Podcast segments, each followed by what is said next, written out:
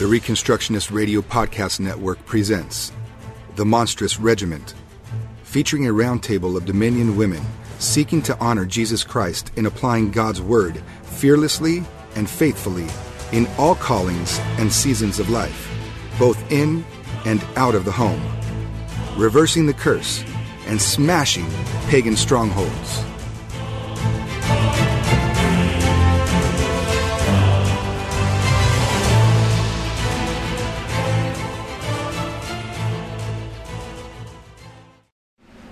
He said, she said, how can we get to the truth? And how do we respond when we just can't get to the truth? On today's episode, I'll be discussing the ethical judicial approach to these questions in a politically charged climate of fiercely defended tribes. I'm Elisabeth, and this is the Monstrous Regiment. Um, I'm going to level with all of you guys. Today's episode is not going to be what I originally envisioned when I first planned it. Uh, as, a, as I was originally scrolling through my feed, just reeling and outraged by what fe- felt to me like just grotesque comments and heartless and hopelessly naive comments from friends and strangers alike, even from some of the most brilliant minds of my acquaintance who I respect the most. Uh, I was hurt and I was fighting off the cringing shame that wants to revisit people like myself who have been assaulted and others um, with the same, same kinds of experiences I've had when we see these kinds of things said, which could just as much apply to us as they could to whoever is being demonized by those people at the moment. Um, but more than that, my rational mind was deeply offended in the truest sense of the word. Um, not just re- an emotional reaction, but in the sense of being unable to abide the rampant fallacy of what I was seeing. Um, the I- inconsistent and misapplied principles, and the tribalism that seems to always prevail among us all however much we think we've escaped it. Um, at that time, I had a fire in my belly and I wanted to take every objection one by one and just decimate it. But I waited too long. I tried too hard to plan it. I mulled over it for too long. I discussed it at too much length and I guessed and second guessed myself too much and lost confidence in ever being able to make any real difference as I saw how deeply entrenched we all are in our own loyalties. Nevertheless, I am setting my face like flint, and I won't let that feeling of discouragement or hopelessness win. Um, I know I don't have all the knowledge and all the answers any more than any of you do, but I can show up and I can say what I believe, and I can hope it means something to someone. So I'm here to do what I set out to do, but this is an altogether more sober, more grieved, and more heartbroken version of this episode than I had originally planned, with one of, and one with a more narrow focus. Please bear with me where I am weak and forgive me where I am wrong and let me uh, and let's not give up hope that somehow, some way, if we press on together, we will one day all be of one heart and mind regarding matters that are so close to the heart of God. Um, I apologize that I'm sitting here in a badly lit room with no makeup and frizzy hair. But uh, if I keep finding reasons to delay this episode, I know I'm never going to do it. um, I'm going to risk the inevitable fallacious accusations that I always get of imposing my experiences onto every situation. Um, and I'm going to go ahead and begin with a bit of my own testimony. Like, I'm sorry, I keep tossing my head, my hair is in my eyes.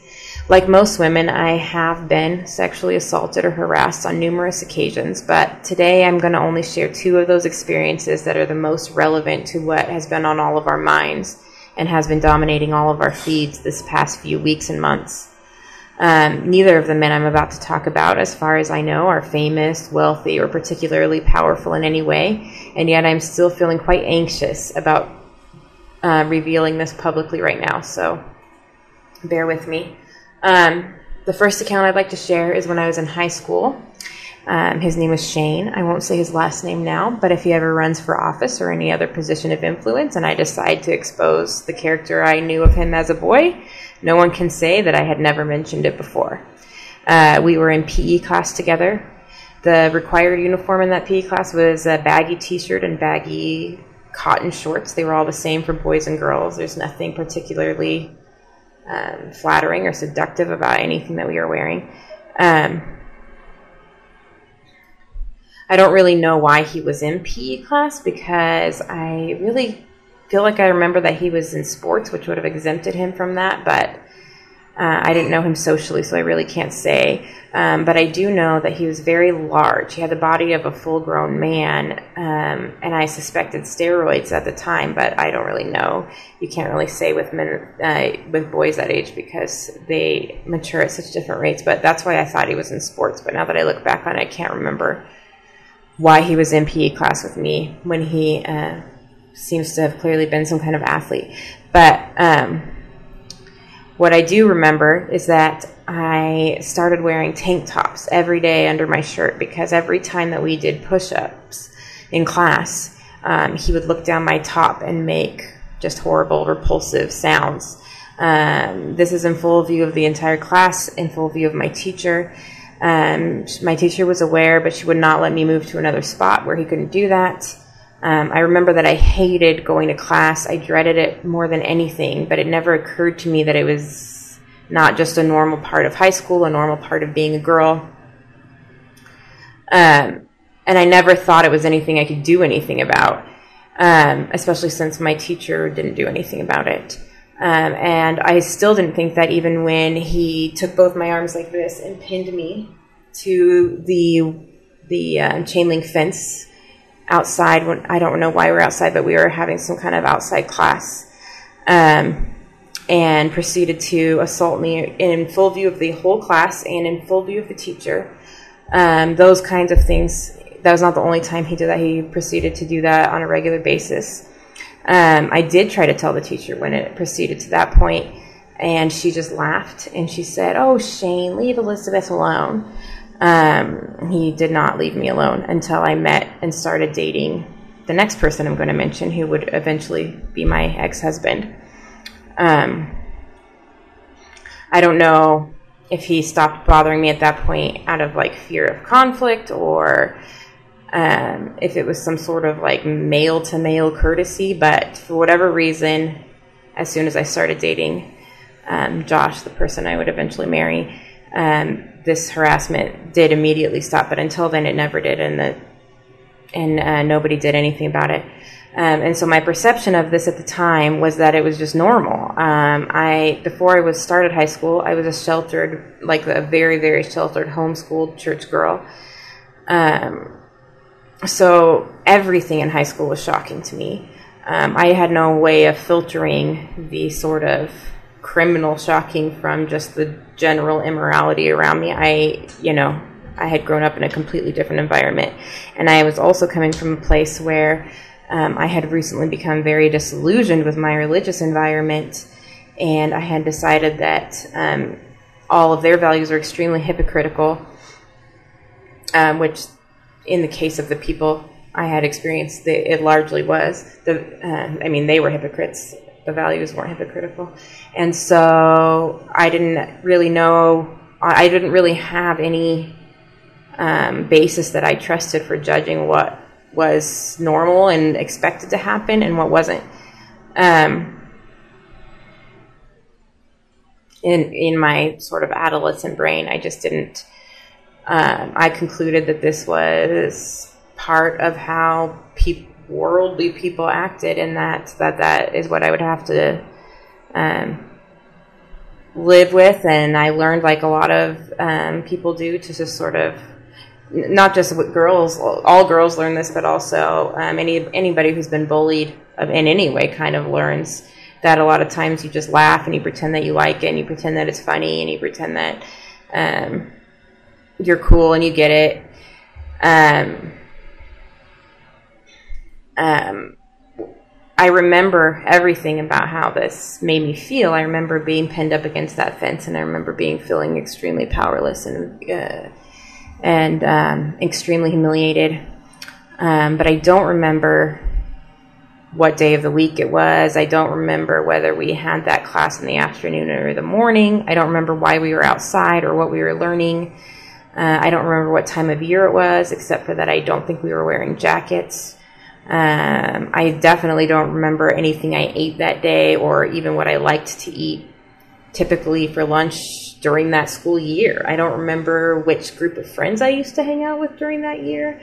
Um, I only even know which year of high school it was because I remember that I started dating the man I would eventually marry that year, and that that's what made the harassment stop. Um, but I do remember every everything about the moment of and how it felt when it was happening. Um, and I remember the only other I don't remember who else was in the class, but I remember one this one skinny kid named Colt who who was one of my neighbors, and he was one of the only people. He was the only person who tried to stand up for me in that situation. Um, the other significantly relevant encounters that I want to open up about here were in my marriage. Um, I, I'm the kind of person who feels very, very uncomfortable talking openly about these kinds of things, but just for context, I was not a cold or a frigid wife. Um, my husband was not deprived, nor, it turns out, would he have been had I been depriving him um, because of the other aspects of his lifestyle that I wasn't aware of at the time but he what he was and what he still is as far as i know is the kind of man who feels entitled to whatever he wants always um, and who is always very focused on establishing his dominance in every situation. Um, he used to um, hold me down and tickle me or otherwise manhandle me playfully. He would grab my face and force it to make expressions that he found amusing. Uh, it sounds cute but it wasn't. Um, uh, he uh, once, when I was um, about nine months pregnant with my son, wrestled me to the ground and gave me what he called a snow bath uh, as revenge for throwing a snowball at him. And it was all allegedly a joke. If I complained, he would say, "Can a man joke with his wife?" And I know it might sound like he was really was being playful, and I'm overreacting. Um, and that's one of the things that was so subtle about the way that he used to treat me and the way he treats everyone. But um, it wasn't just playful because he wouldn't stop when I asked him to. And when I said, you know, at the time I believed that he was a good man and that he loved me and he just didn't understand how he was making me feel. So I would say, you know, I know you would never really want to hurt me, but you don't understand how powerless and humiliated I feel when you pin me down like that and I can't move my arms and I can't move my head and I have, I'm completely at the mercy of whatever you, you know, at your whim and I just have to believe that you're not going to hurt me um, and I have no power over it myself. And and saying that had absolutely no effect. It didn't stop him, and it didn't stop him from doing it again in the future. Um, now I understand that I was drawing him sort of a roadmap of how to hurt me, and I understand that he's the kind of person that enjoys hurting people. But I didn't know that then. Um, it it's it wasn't playful. Um, it can sound playful and he described it as playful but when you're in the moment with someone like that it's a display of power. It was always a punishment. It was always um, a way of um, getting back at me for saying something he didn't like or for making him feel a way he didn't like and it was meant to put me in my place and make me feel small and stupid and embarrassed and it did do all of those things. Um, but that's sort of um, plot exposition, I guess. None of that is what I really want to tell you. Um, I'm just putting off what I really want to say because um, I hate talking about it, and um, and because I'm a little nervous that he'll see this somehow, and even now make me pay somehow.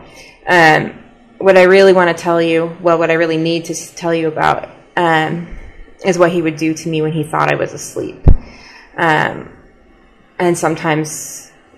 Uh, possibly when I actually was asleep, but I don't know.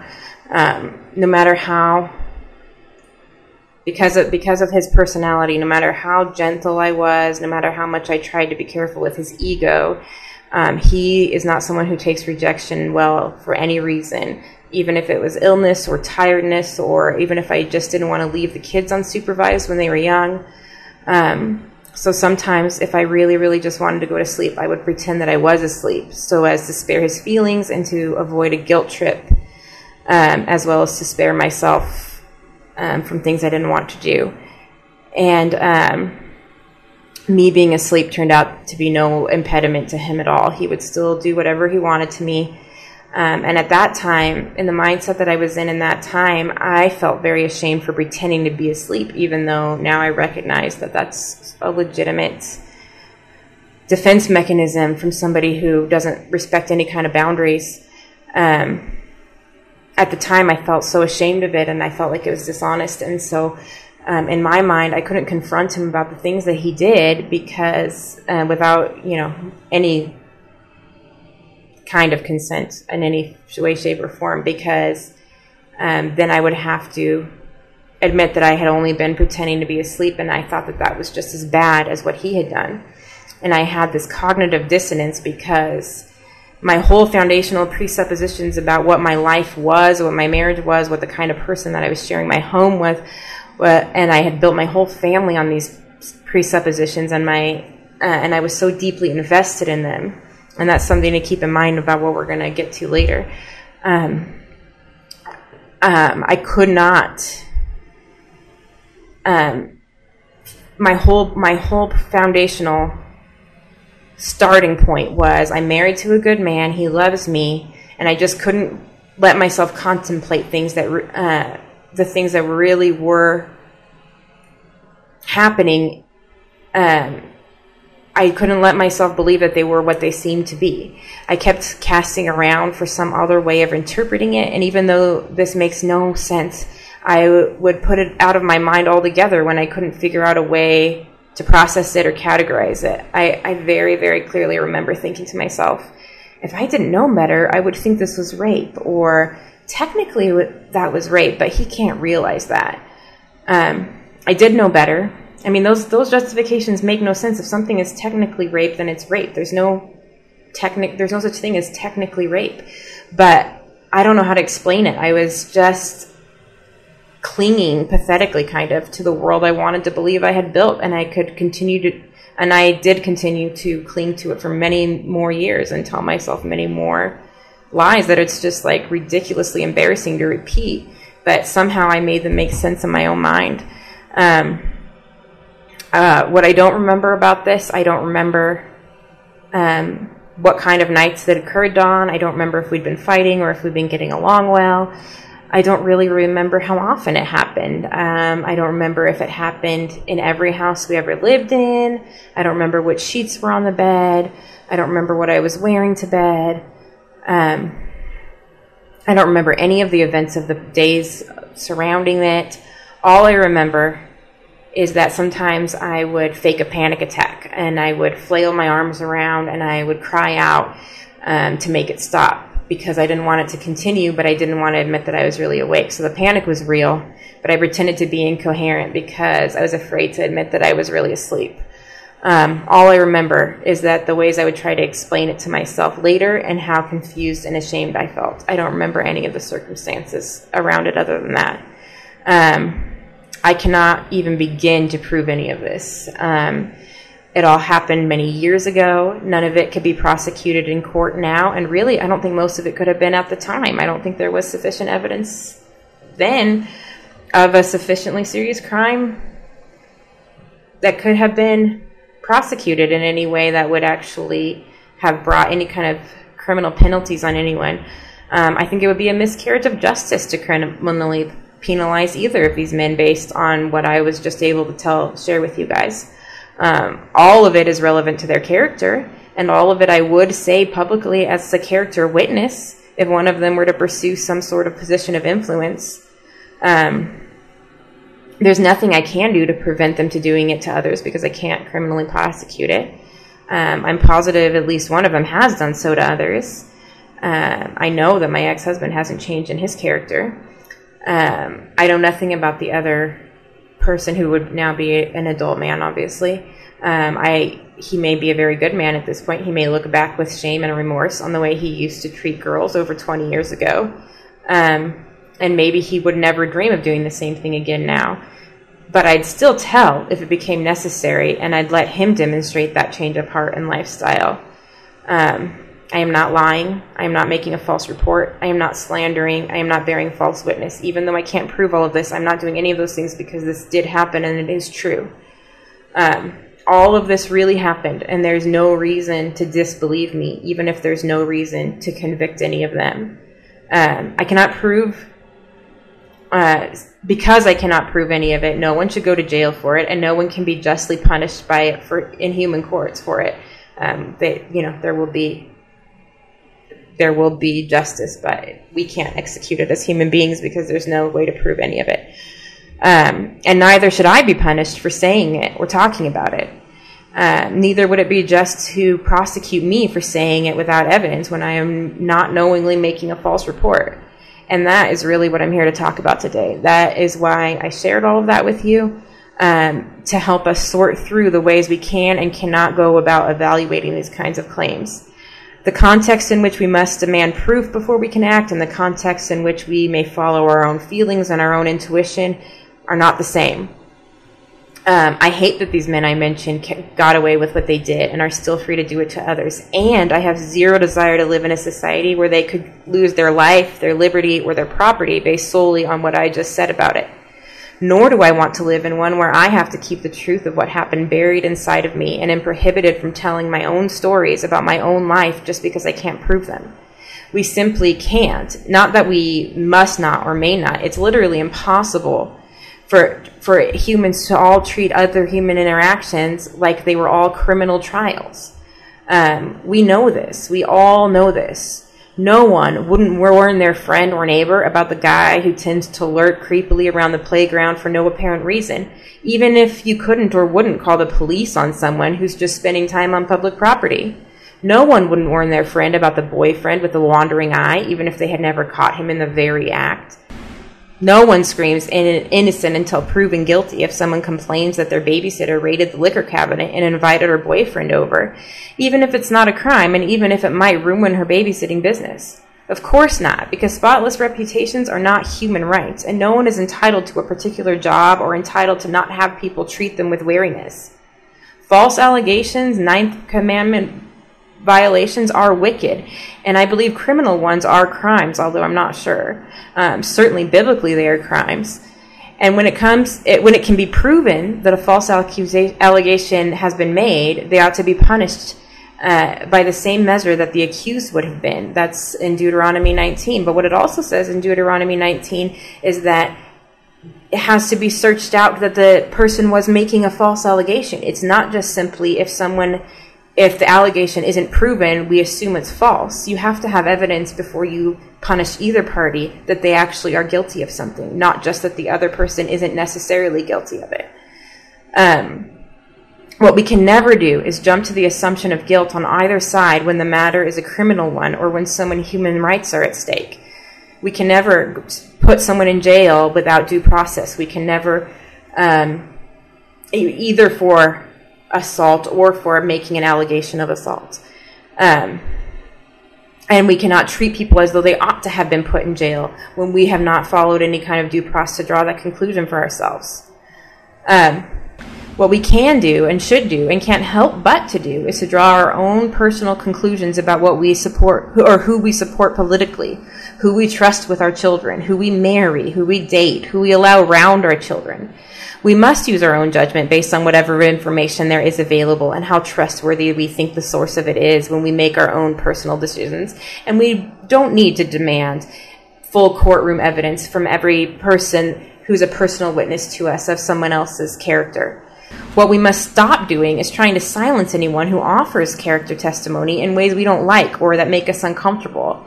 What we are really saying when we say this is not that we hate false allegations. We are saying we hate allegations at all. We want vulnerable people, whether they are women or racial minorities or children or employees or whatever it is that's in the most vulnerable position, to not be allowed to say anything they can't prove because we don't want to know what their lives are like. We don't want to know what their experience. We don't want them to puncture our little fantasy worlds. We want them to shut up about not having any bread and go eat some cake. If it was false accusations we were concerned about, we would be pressing for investigations where innocent people could clear their names and the guilty ones, including those who are guilty of false reporting, could be punished. If we wanted harsher punishments against those who make false allegations to act as a deterrent to others, like the Bible calls for, then we would be fighting to establish harsher punishments for people who make false allegations. What we actually fight for shows what we actually value. And what I see many people fighting for uh, is for no one to make any allegations at all, criminal or otherwise, carrying any accompanying punishment or otherwise, absolute uh, unless they can absolutely prove it beyond any doubt before any investigation takes place, which is the opposite of how time and space work. We want them to have already benefited from an investigation before they are allowed to say anything to prompt one, because really, we just don't want to know. We don't want it to be true, so we fearmonger about an epidemic of good men being ruined by false accusations, when statistically there is no evidence of this epidemic, in order to prevent people, and not only women, from talking about an epidemic that statistically is enormously common, which is sexual assault. We are not fighting for due process. We are trying to stifle due process to preserve a false narrative of the world we want to be living in because the one we do live in is terrible to contemplate. Because of our political affiliations, because of tribal loyalties, because we have put our faith in chariots, because we have made enemies of flesh and blood instead of of every lofty idea that sets itself up against the knowledge of God, because we want our team to win and the other team to lose, and we have forgotten what the weapons of our warfare are. We've forgotten who the enemy actually is, and we have mistaken his hostages of war that we are commissioned to rescue from him, and we have treated them as though they are him, and we have said for the greater good, and used it to justify shortcuts past simple, faithful obedience to God's law, which says that we should weigh a matter, every matter, that we should never use our un, uh, unbalanced measures, which the Lord hates. When we start from our alliances or affiliations and tr- proceed to make the truth conform to those instead of the other way around, Instead of following the evidence and trusting God to sort out the truth, we lean on our own understanding instead of acknowledging Him. And when we think this can't be true because to this man, this agenda, this party, this movement, I have pinned my hope for the greater good, you make for yourself little torches, which in Isaiah God says, um, our reward for trying to light our own way is that we lie down in torment. Yes, there are those who hate the truth of God and hate those who try to advance it. Yes, there are those who lay traps for the righteous. Yes, those people are just as likely to be women as not. There is no gender, no race, no party, no tribe whose members have less sin nature than others, even if they do have uh, more history of oppression or are currently in the more vulnerable situation than others. That doesn't make them invulnerable to sin or any more virtuous than anybody else. It is not that there are no pits being laid. It, uh, is, it is that the way to avoid them is never to imitate the deviousness of those we oppose. It is always to have the reckless faith of a little child, which is really the least reckless and most pragmatic thing in the world, if it is held together as it is by the real and living God. To abandon principle, to leap to judgment, to call one person wicked with no evidence, and an attempt to defend another person also with no evidence based on which team colors they are wearing is to be faithless. God has shown us what is good. He has told us what to do. He has told us to examine all things, to test all matters, to show grace and compassion for the oppressed and the vulnerable, to never show partiality. He did not say, unless it's a Democrat. When we scream, no man is safe if anyone is permitted to merely tell their stories, even while we elect Donald Trump, even while we do everything we can to show that in every way that we can think of, that not only do, will we not withdraw support from those against whom others bring a bad character witness, but we will aggressively and doggedly support them, even if they don't actually stand for a single thing we believe in, just to spite the liberals when we excuse them, even if it's true, by saying that boys will be boys or that it was really no worse than stealing a lawnmower, we are really saying that we value the reputations of the powerful over the bodies of the vulnerable. When we, the religious right, who are pathologically consumed with sexual purity, suddenly begin talking about sexual violations like they are mere handshakes, like they're of no real impact, like people can brush them off, like smaller, weaker, more vulnerable people can just put their foot down and keep them from happening. We are the farthest thing from causing anyone to hear our decrees and say, surely this is a wise and discerning people. When we do this, we militate against the very goals we are sacrificing all of our principles to pursue. Why does anyone ever think we can create a society where abortion is unthinkable by neglecting justice and compassion?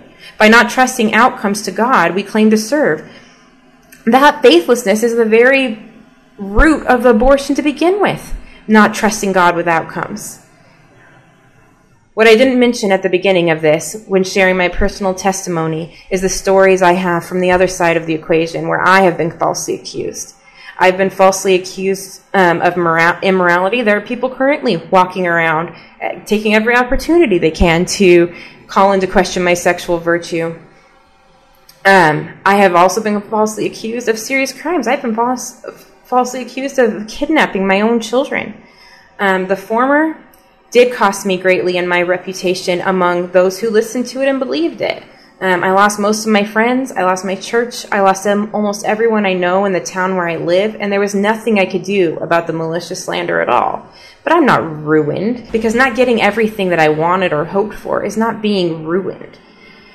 The latter accusation didn't really cost me anything because there was no evidence for it. And no matter what narrative we're trying to sell currently because it serves our purposes, it is not common to criminally prosecute people for things when there is zero evidence that they did them. Not everyone is so lucky. Some people are falsely penalized for things that they did not do criminally, and some people lose more than I have when they have been falsely accused of things morally that hurt their reputations. But but that is not the common outcome of either of those cases.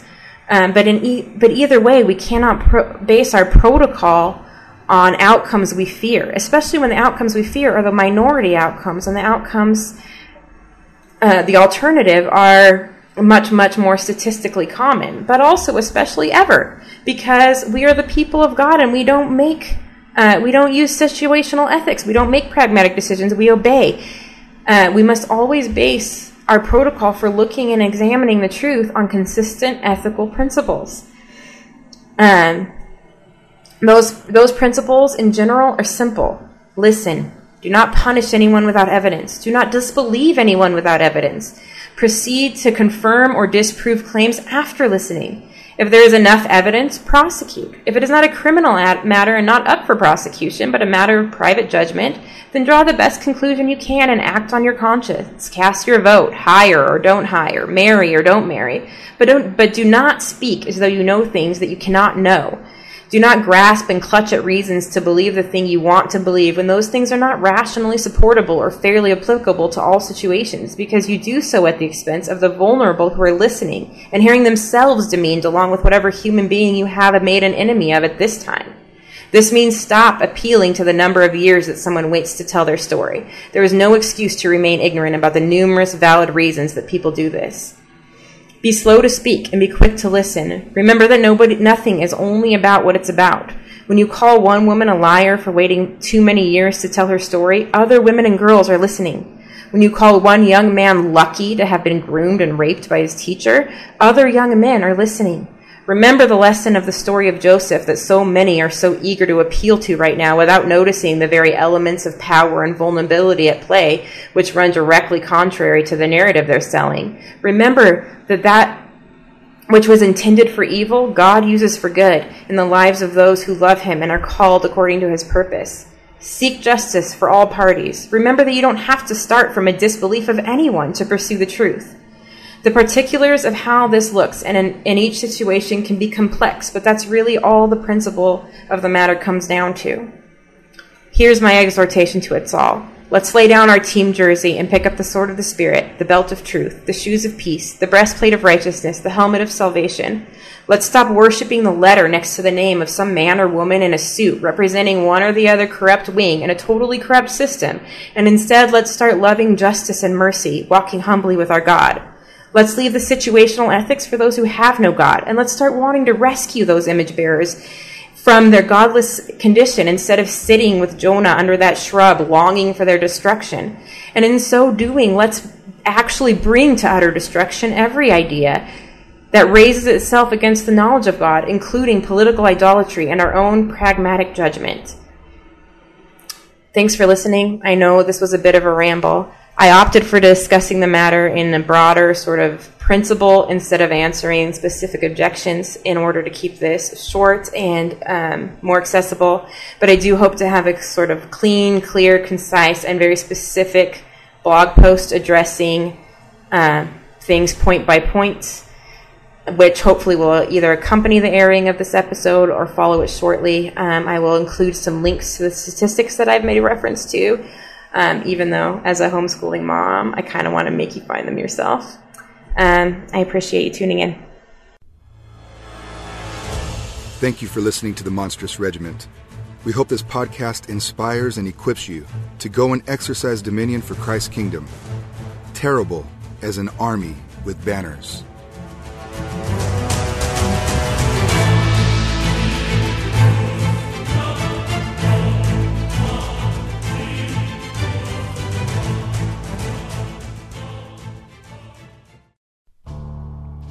Reconstructionist Radio Podcast Network brings to you a complete lineup of podcasts where you will hear practical and tactical theology. Our desire is not simply that you consume our shows, but that you also live out your faith in every area of life. We can talk all day long about these things, but if we fail to put them into practice, then we fail as ambassadors of Jesus Christ our King. Subscribe now to your favorite Reconstructionist Radio Podcast Network shows, or you can subscribe to the Reconstructionist Radio Master Feed, where all of the content we produce, including the audiobooks and audio articles, will pop up as soon as they are available. And don't forget to visit ReconstructionistRadio.com to volunteer as a narrator or to partner with this ministry financially. May the Holy Spirit stir you into action for Christ and His kingdom